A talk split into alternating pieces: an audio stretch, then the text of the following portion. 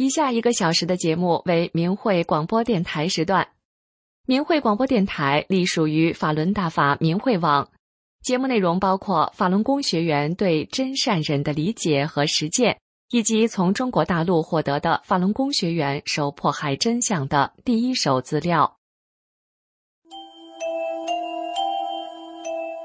这是明慧广播电台，各国大法弟子。在向中国民众讲述真相，这是理性反迫害的和平之声，这是呼唤善良真诚的大忍之声。这是明慧广播电台，各国大法弟子在向中国民众讲述真相，这是理性反迫害的和平之声，这是呼唤善良真诚的大忍之声。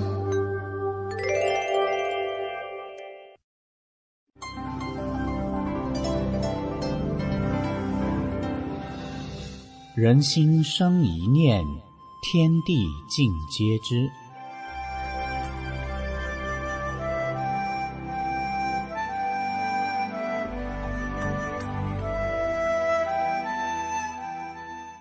听众朋友您好，欢迎收听明慧广播《善恶一念间》节目。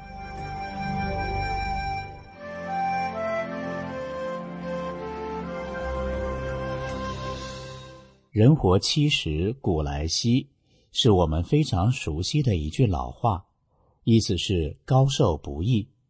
有这样两位老人，百岁高龄，不仅声音洪亮，竟然还长出了黑发。先来听一位山东法轮功学员讲的老母亲的故事。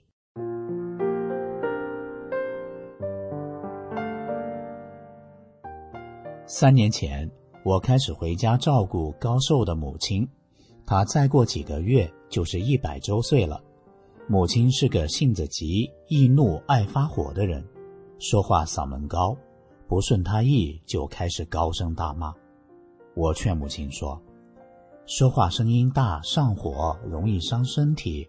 我告诉你保平安得福报的方法吧，天天念法轮大法好，真善人好，你就一切都好了。”他说：“这么好用，就都不用上医院了。”我一个字一个字教，一遍一遍的念“法轮大法好，真善人好”，直到他记住。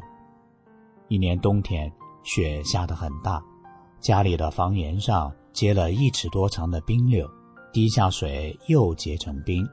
母亲到窗外晒晾抹布，不小心重重的摔在地上。只听他哎呦一声，屋里的哥哥闻声马上跑出来，一看老人躺在地上，赶忙问：“妈，你怎么了？”母亲说：“没事，你把我扶上炕吧。”哥说：“上医院看看吧。”母亲说：“没事，躺会就好了。”第二天早上，母亲要上医院看看，说昨天晚上遭了一晚上的罪。到了医院，全身检查一遍。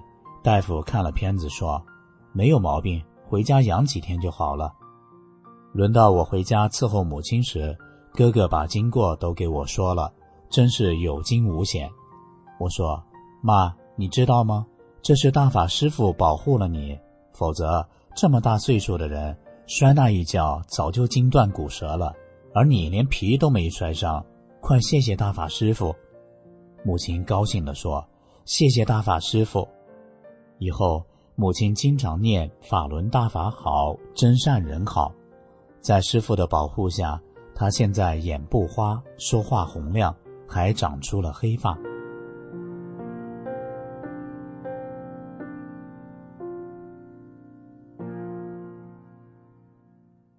下面是另一位大陆法轮功学员讲的家里老母亲的故事。母亲今年九十七岁了。身子骨很硬朗，平时他总是跟着我姐一起生活。年底疫情期间，母亲也被感染了，住了半个月医院。出院后身体虚弱，神志不清。家里人一看不行，说赶紧把他送回老家儿子那里，叶落归根。当时我去接他回家时，母亲都不认识我这个儿子了。母亲回家后，我细心地照料他。并告诉他承念九字真言：“法轮大法好，真善人好。”把真相护身符给他带在身边。很快，母亲身体发生了很大的改善。我姐还给母亲配了好多药，告诉我记住给她按时服药。我跟母亲说：“你如果觉得哪不舒服需要吃药，你就吃；觉得没什么就别吃药。”结果母亲对我说：“我不用吃药了，只要承念法轮大法好，真善人好就行了。”母亲回家已半年多了，她一粒药都没吃，身体一切正常，还胖了些许，真是奇迹。过年后的一天，母亲站在院子里的花坛边上修整果树，突然一脚踩空，从水泥台阶上倒仰了下来。只听“砰”的一声，摔得够狠的。我急忙冲出去扶起母亲，她嘴里说没事，可一只手臂抬不起来了，耷拉着不能动弹。送到医院拍片检查，是肩关节脱臼了。医生说要复位上臼可能会很痛，可母亲直到肩骨复位，一点儿都没感到疼。我对母亲说：“是大法师父帮了咱呀。”母亲经历过中共一系列的整人运动，他也一路见证了大法的美好。当时中共铺天盖地的迫害法轮功时，母亲就一再说：“法轮功一定会平反的。”他发自内心的认为，法轮功教导的真善忍是绝对正的好的。母亲一直正面看待法轮功，支持我们修炼。母亲回家已经半年多了。平时我们每天下午学法一个半小时左右，说话慢声细语的母亲学法时读得相当流利，而且声音洪亮。转法轮他已通读了两遍，红银一至六学了三遍，金经要旨一至三学了一遍，现在学到各地讲法七。我们准备先把所有经文系统的全部学一遍。母亲学法很主动。有时我有事分不开身，她自己一个人学。有几次家里来了同修，母亲不认识他们，还当一般的朋友对待，告诉同修们：“法轮功好，念九字真言能有善报。”同修们笑着回答他：“我们与你儿子是同修。”他和我们大家都笑了。母亲说：“法轮功一定会平反的。”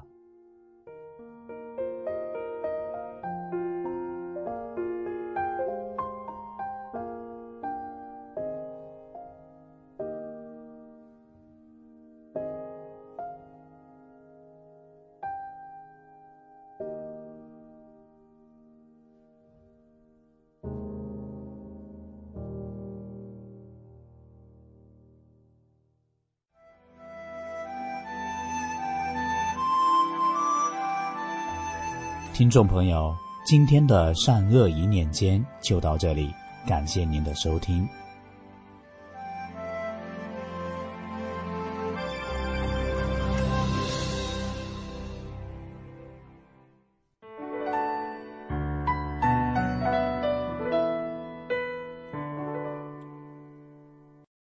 听众朋友您好，这里是明慧电台的法轮功真相系列。中共活体摘取法轮功学员器官的事实真相被披露出来之后，令人感到震惊。善良的人们难以相信，在这个世界上竟然会存在着这么邪恶的事情。然而，根据中国医疗器官移植协会的数据显示，中国在一九九九年之前的五年时间里，有不到两万例器官移植；五年的时间，约有一万八千五百个器官移植。而在一九九九年，中共开始迫害法轮功后的五年时间里，却增加到大约六万例器官移植，这迅猛增加的四万多例，也就是超过三倍的器官，究竟是从哪来的呢？是中共所说的来自于死刑犯吗？不是的，因为根据调查显示，在这五年期间，中国大陆平均每年处决的死刑犯只有一千六百一十六人。何况中国人的传统观念是人死了也要留个全尸，所以愿意捐献器官的人很少。那么，这数以万计的器官到底是哪来的？现在居住在美国的法轮功学员韩宇披露，他的父亲韩俊清因为坚持修炼法轮功，二零零四年在中共的监狱里被迫害致死。那年，韩宇十九岁，在父亲被火化前，他看到了父亲的遗体，非常瘦弱，全身都是伤痕，在他喉咙处有一个切口。这个切口一直延伸到腹部，并且缝上粗粗的黑色缝线。亲人按压韩宇父亲的腹部，感觉到在他的皮肤下面塞满了硬硬的冰块。那时候，韩宇和亲属并不知道，韩宇的父亲就是中共活摘器官的受害者。然而，当时在中国境内，器官移植这样血腥的买卖，却已经流传到国外。二零零五年十一月，在以色列一间顶级医疗中心舍巴的心脏重症监护室，一位医生在晨间查房时遇到他的一位患有晚期心力衰竭的病人。这位患者说：“医生，我已经厌倦了在这里近一年的等待，而你们还在寻找心脏捐赠者。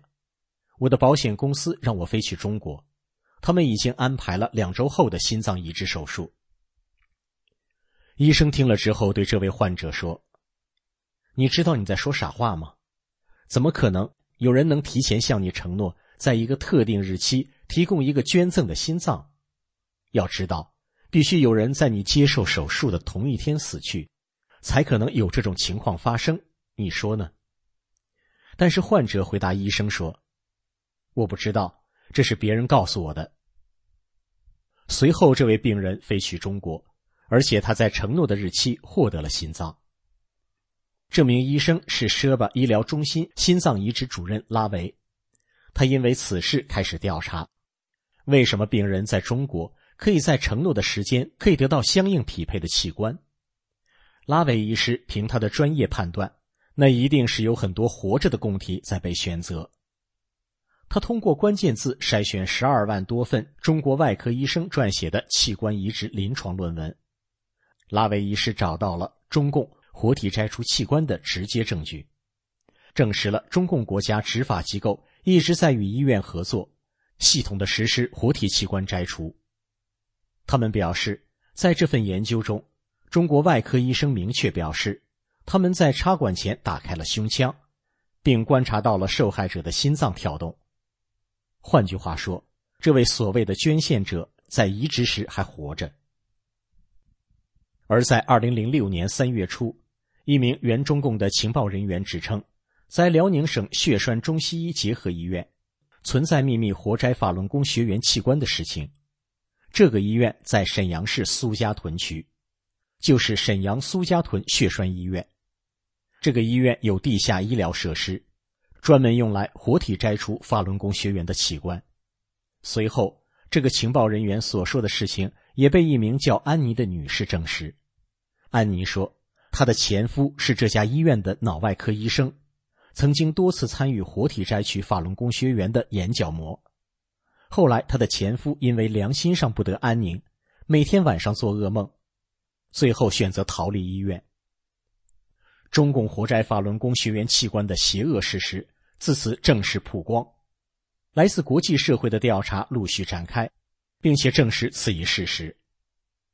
自中共开始镇压法轮功之后，很多法轮功学员被中共关进监狱后，会遭到酷刑折磨，逼迫他们转化、放弃修炼。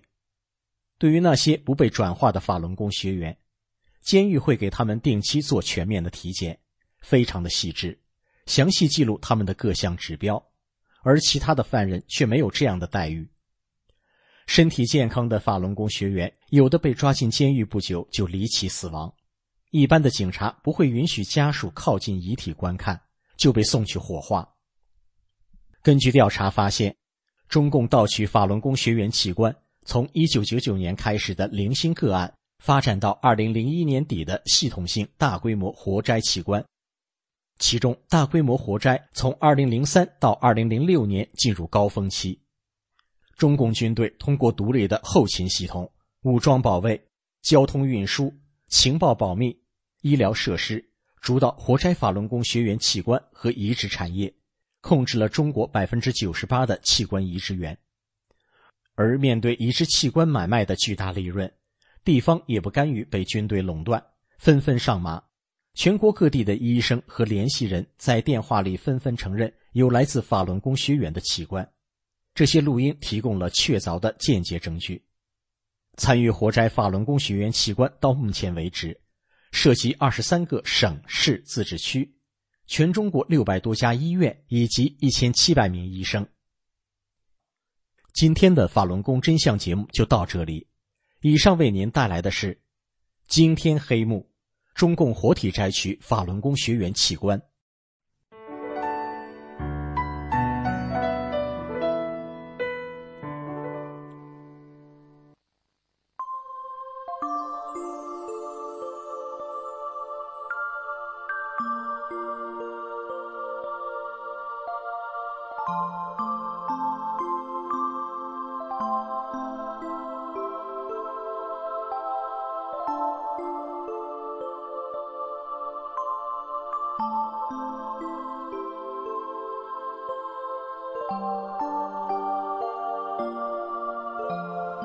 身心净化，道德升华。现在是明慧广播电台的修炼故事节目。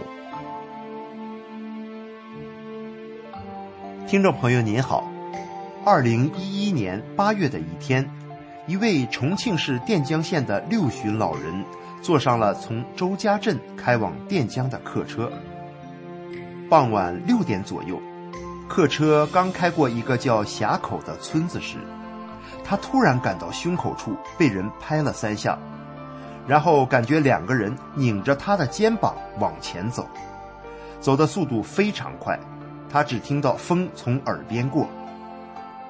过了一会儿，他听见有人喝令：“到了，跪下！”他抬头一看，前面台上竟然坐着阎王。听众朋友，您是不是以为这是一个玄幻小说中的情节？其实不是，这可是我们今天故事的主人公的亲身经历。下面就让我们一起来听听他在地狱里的经历。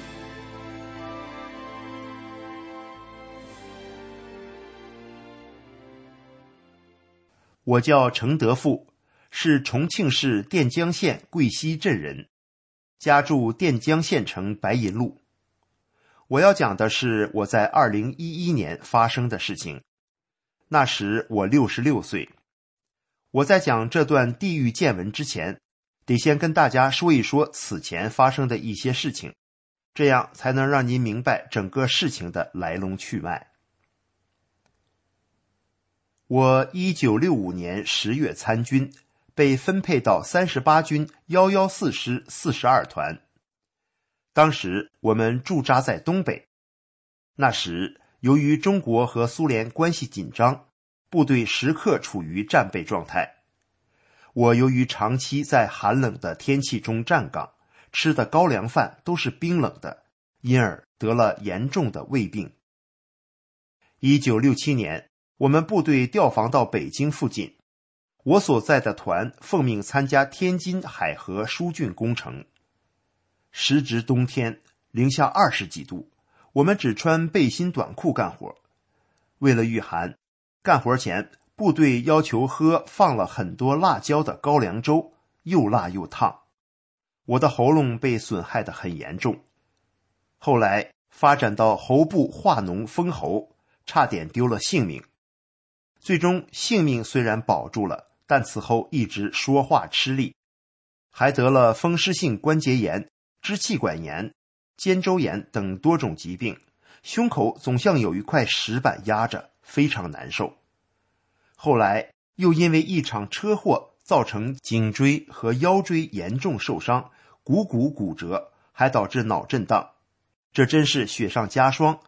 痛苦中，我到处寻医问药，花了不少钱，也练过不少气功。可没有什么用。一九九七年，一个朋友介绍我去学法轮功，才学了两天，以前所有难受的症状就都消失了。我心里无比感激法轮功师傅。可是，一九九九年七月，江泽民发动了对法轮功的残酷镇压，我被抓进看守所，警察和死刑犯把我往死里整。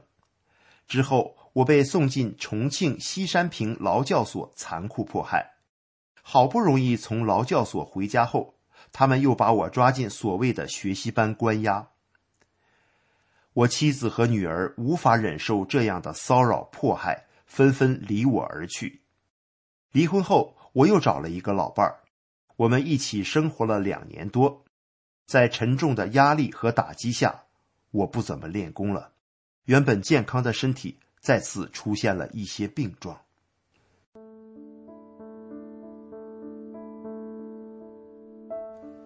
二零一一年七月，垫江公安局国保大队几个警察多次到我家恐吓骚扰，对我和老伴儿强行拍照。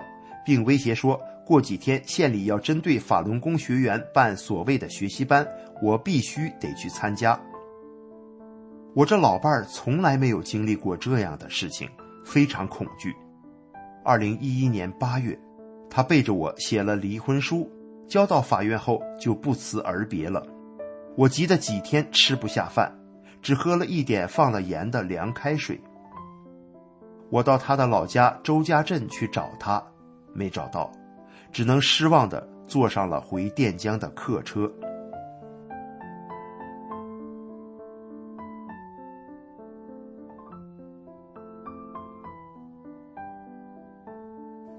我在坐车的路途中，大约傍晚六点左右，我感觉被两个人拧着胳膊，飞速带到了一个地方，然后我就听见有人喝令：“到了，跪下。”又听见另一个人禀报说：“王爷，您要的人抓来了。”只听这位王爷说：“你抬起头来。”我抬起头来，看到台上坐的人，头戴皇冠，身穿淡色袍服，像皇帝一样。我问：“你是阎王吗？”他回答道：“我就是阎王，这里就是地狱。”人世间的人不相信有阎王有地狱，敢胡作非为，你相信吗？我回答说：“我已经来到地狱，还不相信你就是阎王吗？”阎王问我：“你叫什么名字？”我说：“我叫程德富。”阎王又问：“多大岁数？”我说：“六十六岁。”只听阎王说了一声。不对。然后阎王又问我是哪里人，我回答说垫江县人。我向阎王补充说，我的姓是成都的成。于是阎王大声说：“抓错了，第二班赶快去湛江抓那个四十岁罪大恶极的陈德富，那个陈德富才是阳寿已到该抓之人。”原来。抓我的那两个差役听错了，把湛江听成了垫江。那位湛江的陈德富是尔东陈的陈，我是成都的成，字不同，但音很相似。阎王翻了一下桌案上的一个大本子，翻了很多页才说：“是这个。”阎王笑着对我说：“抓错了，你是我请来的贵客。”你早就在地狱除名了，不属于我管。我问：“那我归谁管？”阎王手向上指着说：“你归上面管。”我突然想起来，我修炼了法轮大法。大法师父曾经在讲法当中说过：“我把大法弟子每个人都在地狱里除了名了，常人人人都在那里的名册中有名。”阎王说：“你既然来了，不妨参观一下再回去。你回去要做三件事：一是回去告诉阳间的世人，阎王、地狱是专管惩治恶人、坏人的，善恶有报，做了坏事、恶事是一定要遭报应的。第二，你是有任务的，你回去要多做善事，多救人。第三。”你把我说的和在地狱看到的一切告诉阳间的世人。前面做错了，改好了就好，不要再继续作恶，给自己留下个好的未来。你一定要记住。我回答：记住了。然后阎王说：“让这两个差役带你去看，在阳间作恶后到阴曹地府加倍承受酷刑的场景。时间紧，十八层地狱你没有时间全都看。”就看一看最轻的刑罚吧。于是，两个差役带我到了奈何桥。看到桥下万丈深渊，桥又窄，我不敢过。两个差役扶着我，这才战战兢兢的过了奈何桥。差役说：“因为你是我们王爷的贵客，我们才对你这样客气。如果是那些在阳间做了恶事来受刑的，”哪管你怕不怕？铁链子套着，一拉就过来了。走过奈何桥，差役叫我抬头看血海。我抬头一看，吓坏了。一望无边的血海里全是人，多数都是看起来像官员和穿着公检法司等各种制服的人，也有穿着各种工作服和白衣服的人。他们全都被血水泡着，被鳄鱼、毒蛇、狮子等各种食肉动物撕咬着头、手和腿，各种哭叫声、求饶声响成一片。我正目瞪口呆地盯着那一望无边的惨景，差役拉着我的手说：“快抬头往这边看。”我回过神来看这边，那场景更可怕。一个一望无边的广场上摆着各种各样的刑具，刑具多得一眼看不到尽头，每个刑具都有人在受刑。我看到的第一个大刑具上绑着一个又高又胖的人，像个当大官的。他左右两边一边一个行刑的差役，每个差役手里都拿着一个割肉的大刀和一块肉。我问差役。这是为什么？差役说：“这人是当官的，贪污受贿，不知贪了国家老百姓多少钱，到地狱后割肉来还。”我问：“还得清吗？”差役说：“都能还清，不还清就放过阎王，就会被指责不公，徇私，阎王都要受到上天的惩罚的。”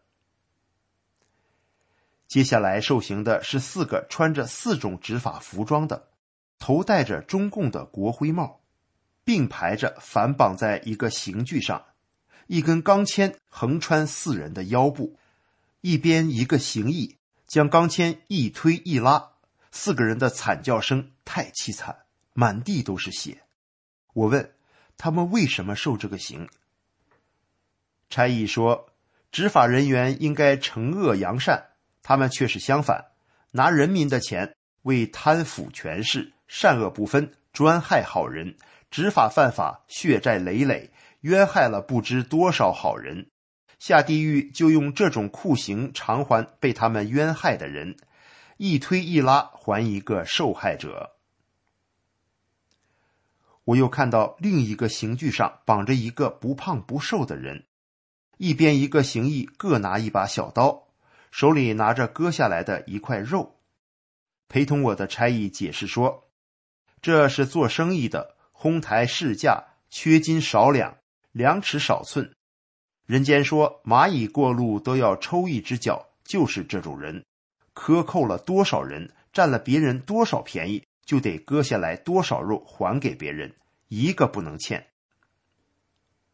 再一个刑具是一男一女。面对面绑在刑具上，两个人的脸都是上半部被割了，肉皮耷了下来，盖住下半部分的脸，相当吓人。陪同的差役解说道：“这两个是在阳间乱搞男女关系的，通奸，两个人都不要脸，都无道德。”我正想问下一个刑具上脚朝上、头朝下吊着的人是犯了什么事。差役拉着我，快看前面。我抬头往前一看，不禁大吃一惊。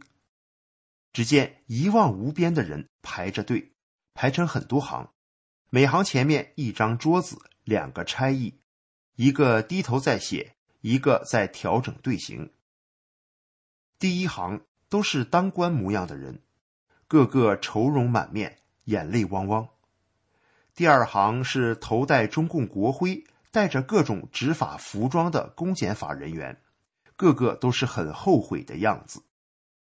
第三行是打着领带、穿着公务员服装的人，第四行是穿白衣的医护人员，往下还有很多行，后面排队的人望不到边。我正想问差役，这些人为什么来这里？阎王说：“时辰已到，我跟你说的三件事，你记住没有？”我答：“全记住了。”阎王说：“快回去。”再不回去就晚了。两个差役将我托起一甩，我怕自己被甩到受刑的广场上去，吓得大叫一声：“哎呀！”同时，我听见有人说他活过来了。我慢慢睁开眼，问道：“这是什么地方？”医生答：“这是县医院急诊室。”我身边的人都问我。你大叫什么？这时，我身边除了医生、护士，还有客车司机和售票员。我回过了神，就对他们说：“我刚刚到地狱去了一趟，看到地狱的一切都很可怕。”司机听了，就催促我说：“你快快讲给我们听。”于是，我就把阎王讲的三件事。和见到的一切都讲给了他们，然后我问他们：“我明明在车上，怎么来这里了？”售票员告诉我说：“我看你突然满头大汗，脸色大变，人往下缩，就赶快叫人把你按在椅子上，然后叫驾驶员中途不要再停车，赶快送你到医院。”驾驶员按着喇叭急速开车。我跟乘客说：“先把你送到医院，再送他们回来。”大家都同意，五分钟内就把你送到这里来了。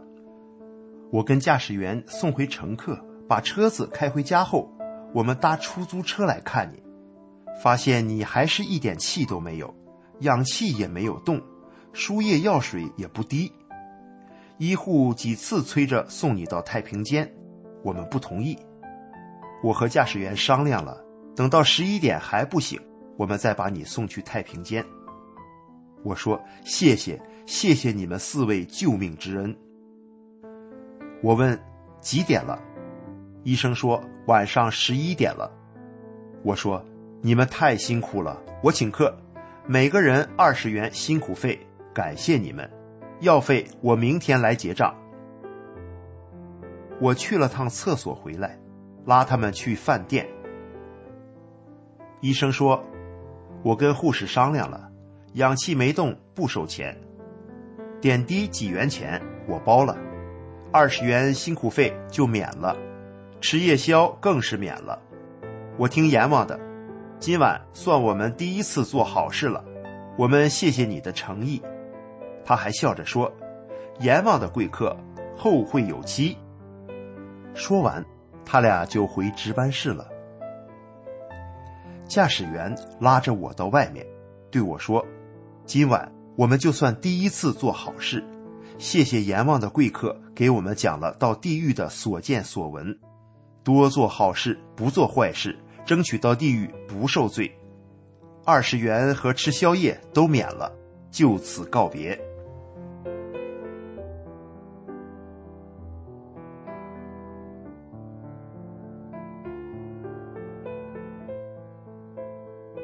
听众朋友，程德富从地狱满眼的残酷刑罚中回来，他的内心是真心的期盼，盼所有的人都不要在无知中再犯下神所不允许的罪恶。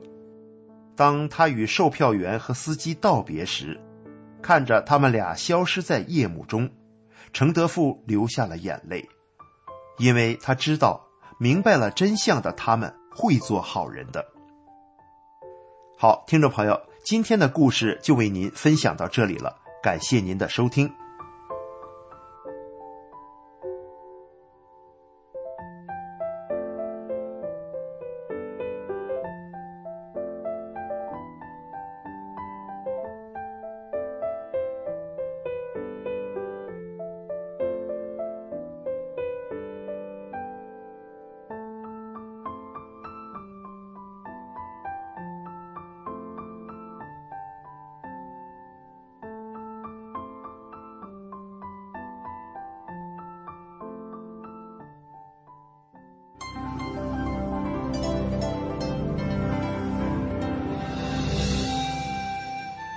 人心生一念，天地尽皆知。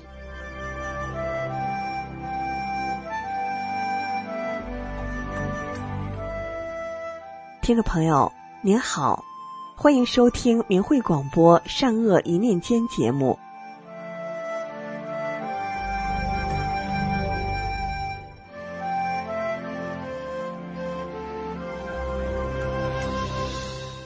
听众朋友。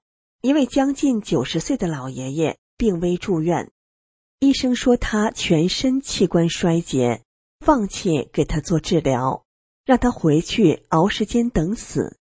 然而两年过去了，他不但没死，还越活越健康。这到底是怎么回事呢？下面就让我们一起来听一听一位法轮功学员讲述的真人真事。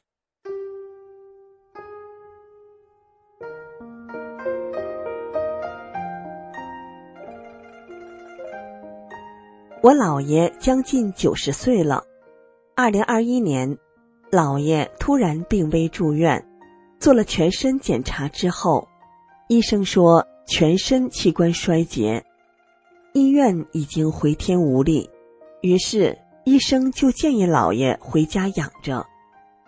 说回家养着，实际上就是让回家熬时间等死而已。姥爷也知道自己的病很严重。回家就开始念九字真言：“法轮大法好，真善人好。”这是我们经常嘱咐他的。我姥姥说：“你姥爷半夜醒来也念，有时候睡着了还在念呢。”就这样念着念着，姥爷的身体越来越好了，夏天还能拄着拐杖出去溜达呢。姥姥姥爷都是将近九十岁的人了，一直由小舅舅照顾。小舅舅由于受中共谎言的毒害，对大法一直不是太信，一直不肯念九字真言。二零二二年疫情解封时，当时全国数亿人都阳了，小舅舅也感染了瘟疫病毒，阳了。可神奇的是。与小舅舅在同一屋檐下生活、朝夕相处的姥姥姥爷却没有阳，你说神奇不神奇？过年时，我们去探望姥姥姥爷，姥爷拽着我的手问：“江泽民都死了，啥时候给法轮功平反啊？李洪志师傅啥时候回来？”姥爷还说：“法轮功好啊。”李洪志师傅净保护我了，这一冬天我都没挨过摔。北方的冬天经常下雪，雪化了之后会有冰，这对拄着拐杖的老人来说是很危险的。但是农村的条件就是上厕所需要到外面上，那可是天天要到外面好几趟啊。可老爷一整个冬天都没挨过摔。这真是很神奇的一件事。今年年初，姥爷身体又不舒服，送去医院检查，确诊为直肠癌晚期。医生建议回家保守治疗。回家之后，姥爷还是坚持念九字真言：“法轮大法好，真善人好。”夏天的时候，姥爷每天都出去溜达。几乎没有任何异样和不舒服的表现。老爷从来不反对家人修炼大法，即使在中共极力抹黑法轮功，儿女们遭中共邪党迫害的时候，老爷也没有反对过任何人修炼大法，相反，他还十分支持大法。老爷在病危时常念九字真言：“大法赐福”，他的生命得以保全。老爷说，他要等着李洪志师傅回来，他一定要好好活着。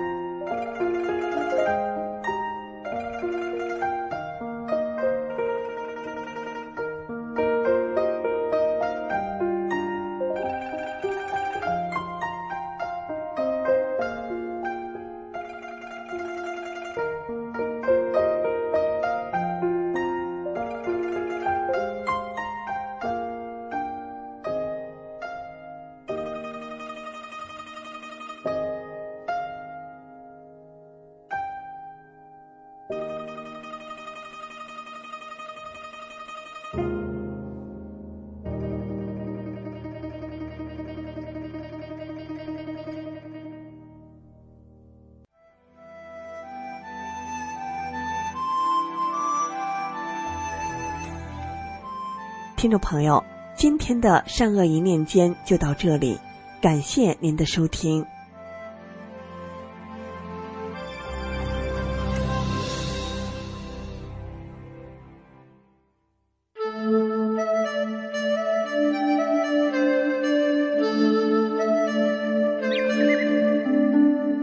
听众朋友，大家好，这里是明慧广播神传文化节目，我是主持人心雨。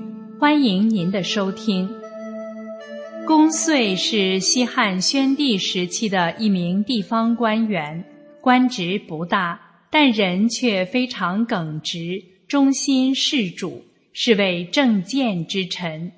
他为官清廉，爱护百姓，曾不动一兵一卒就平息了渤海地区的叛乱，深受皇帝赏识。我们今天就来讲讲公遂的故事。一，忠心见主。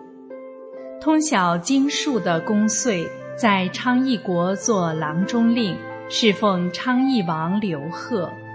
刘贺是个纨绔子弟，行为不端，公遂很是着急。他谴责太傅和国相不能规劝刘贺走上正道。公遂引经据典，痛陈得失，述其要害，常常说到伤心处，哭泣流泪。公遂在大事上从不含糊，也从不奉承刘贺，经常直面述说他的过错，说的刘贺非常狼狈。可这个刘贺就是恶习难改，依旧吃喝玩乐，挥金如土。公遂就双膝跪地而行，进宫劝谏，泪流满面的公遂感动得周围人直掉泪。刘贺还荒唐地问：“郎中令为何而哭？”公遂说：“国家危矣，我心伤悲，希望您能静心听听臣的愚见。”刘贺只好喝退左右。公遂问道。大王，您知不知道胶西王作恶灭亡的事呢？刘贺茫然说：“不知道。”公遂说：“胶西王有一个非常会拍马屁的臣子，叫侯德。胶西王像夏桀、商纣一样的胡作非为，侯德却把他比作尧舜。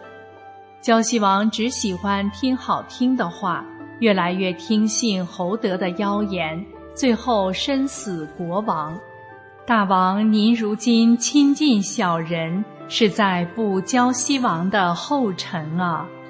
刘贺愣住了，公遂借机说：“您要不想亡国，就请允许我推荐一些精通儒学、品德高尚的人，同大王一起生活。安坐时就读诗书，行立时就演习礼仪。”这样才能管理好国家啊。刘贺于是勉强同意。公遂精心挑选学问好、品行高的张安等十人侍奉刘贺，可是刘贺顽劣不化，没几天就把他们都赶走了。之后，王宫里经常出现诡秘怪异的现象，刘贺时常能看到一些全景人身、熊和飞鸟等怪物异象，左右随从却看不到。一次，刘贺的坐席上出现血污，刘贺有些发怵，问公遂是什么原因。公遂说：“这是天地的告诫。您读过《诗经》，可是其中的礼仪规范，您做到了吗？身贵为王，您的言行却比庶民百姓还污浊，这样下去要招致灾祸啊！”写是因灾之象，不久国家将有大祸，您还不快反省自己啊！刘贺仍然孤望听之。二，再见废帝。恰逢昭帝驾崩，大臣霍光和众朝臣迎立刘贺为帝，刘贺就带着他的那帮不学无术的随从和手下进京即位。一路上，刘贺还强抢民女，到了京城附近，不下跪行国丧之礼仪。进宫后，刘贺更是如鱼得水，目无法度，骄横自满。公遂心急如焚，对着长乐宫卫魏安乐说：“大王立为天子以来，日益骄奢淫逸，听不进去劝告了。”如今还在先帝守丧期间，就同属下饮酒作乐，赶着飘着九条彩带大旗的车到处乱跑，这上不符合天理国法，下辜负黎民百姓，和正道偏离得太远。可惜中耿仁厚的公遂，最终没能使刘贺心回意转。刘贺只在位二十七天。就被朝臣赶下了台。在这短短一个月期间，刘贺平均每天要犯将近四十个不合法度的罪错。刘贺被废后，从昌邑国来的那些群臣和随从，由于犯了纵容国王陷入无道的罪，统统被处死。唯独公遂和中尉王阳，因多次劝谏刘贺。履行了自己的职责而免除死罪。三，对策宣帝。刘贺被废，宣帝即位。汉宣帝上台一段时间后，渤海郡及其相邻地区闹饥荒，于是盗贼四起，百姓不能安宁，有的饥民就想起来造反。当时的郡太守没有能力制服他们。宣帝想要选一个能够平息事态的人去做渤海郡太守，丞相和御史大夫都向皇上极力推荐公遂，认为他有担当，可以临危受命。皇上就赶紧发布了任命书，让公遂去渤海郡做太守。当时公遂已年过古稀，七十多岁了，身材矮小。宣帝召见时。看到公遂的相貌，心中有些失望，感觉和众臣们推荐的那个公遂相去甚远。宣帝问公遂：“渤海郡一片慌乱，法纪废弛，民不安定，您有什么良策治理那里，而使我高枕无忧呢？”公遂不慌不忙地回答：“渤海郡地处偏远。”没有瞻慕圣上的恩惠教化，那里的百姓为饥寒所迫，地方官不知体恤救济，积怨已久，才导致陛下的子民偷盗圣朝的兵器，在池塘岸边耍弄几下，而不是他们存心叛乱啊！宣帝觉得公遂说的很有道理，龙颜喜悦。公遂接着反问皇上。您打算让我去剿灭他们，还是去安抚他们？”皇上说：“朕选贤良能臣前去渤海，当然是想对他们进行安抚。”公遂于是进一步说出他的施政方针。我听说治理失去秩序的百姓，如同理顺乱绳一样，欲速则不达，只能慢慢来，才会达到目的。我希望到任后，丞相和御史们对我的工作暂时不要按常规加以限制，允许我根据当地实际情况酌情处置。四，和平西道。宣帝答应了公遂这一要求，并特赐他黄金，为他增派一车。公遂乘坐御赐车马，进入到渤海郡的地界。郡府的官吏们听说新太守已到任，便派官兵列队迎接。公遂见状，让他们统统都回去，随即发出公文，命令所属各县。把专管追捕盗贼的官吏与岗位撤除，公遂还智慧地将良民与盗贼做了一个区分。那些手拿农具的人都是良民，官吏不得对他们问罪；而携带兵器的人才算是盗贼。接着，公遂不带任何随从，独自一人乘车来到郡府。公遂的做法得到了人们的信任。很快，郡中百姓就纷纷安定下来，盗贼也停止了活动。渤海郡中还有一些劫火抢劫的人，听到公遂的教令后，便自动解散，放下了手里的兵器，而拿起了农具。这样，公遂不费一兵一卒，平息了盗抢叛乱，百姓开始安居乐业。公遂于是打开粮仓，把粮食借给平民，还选任了一些清廉的官吏安抚百姓。公遂发现渤海地区的人好奢侈之风，不重视农田耕种，只喜欢贩卖商品。于是他以身作则，厉行节约，劝导百姓务农勤耕，叫每人都种一棵榆树，一百棵蟹。五十棵葱，一畦韭菜，每家养两头母猪，五只鸡，帮助他们建立务农的基础。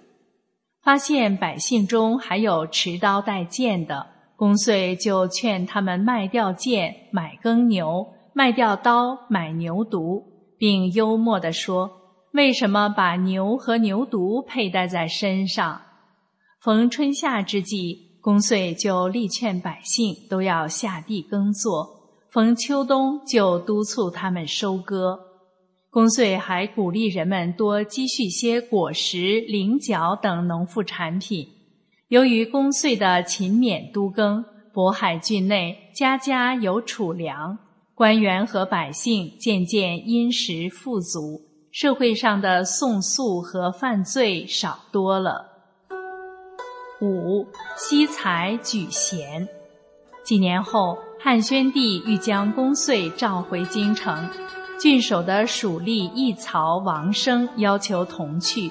郡守的主要左吏公曹认为王生贪杯，没有节制，不适合跟着去。公遂却不忍心拒绝，就同意让王生跟着自己去京城。到了京城后。王生每天喝得昏天黑地的，也不去看公遂。一天，公遂被皇上召见入宫，路上正赶上王生酩酊大醉。王生醉醺醺的在后面大声将公遂喊住。公遂回头问有什么事，王生说：“假如皇上要问您怎样治理渤海的，您就说不是我有什么能耐。”而是全凭皇上的威德。公遂明白，王生是提醒他不能居功自傲。见了皇上后，皇上果然问公遂治理渤海的情况，公遂就按王生的话回了陛下。皇上非常欣赏公遂的谦卑礼让，就问：您这样忠厚谦逊是如何做到的呢？公遂就趁着机会奏请皇上说：“臣不贤，这都是我的一曹王生告诫我的呀。”皇上更加佩服公遂的大度与雅量，不揽属下之功，惜才举贤。因公遂年事已高，皇上体恤，就让他负责上林苑宫廷陈设，留在天子身边，管理宗庙祭祀事宜，官拜水衡都尉，命王升任水衡丞，以示对二人的褒奖与提携。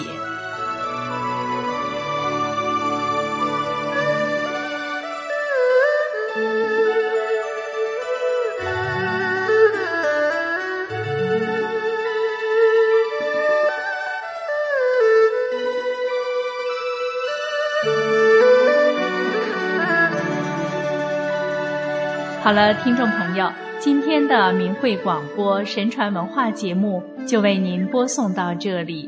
心语感谢您的收听，下期节目我们再会。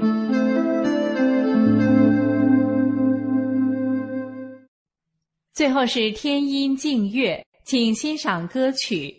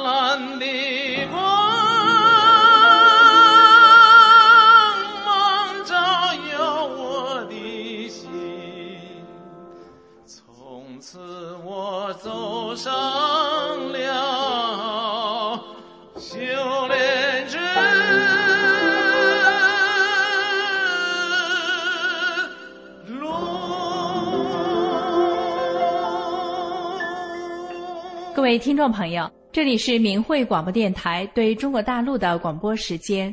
我们的收听时段是北京时间每天下午五点到六点。更多节目可以通过破网软件到明慧电台网站收听网址是 mhradio 点 org 今天的节目就为您播送到这里感谢您的收听我们明天同一时间再会。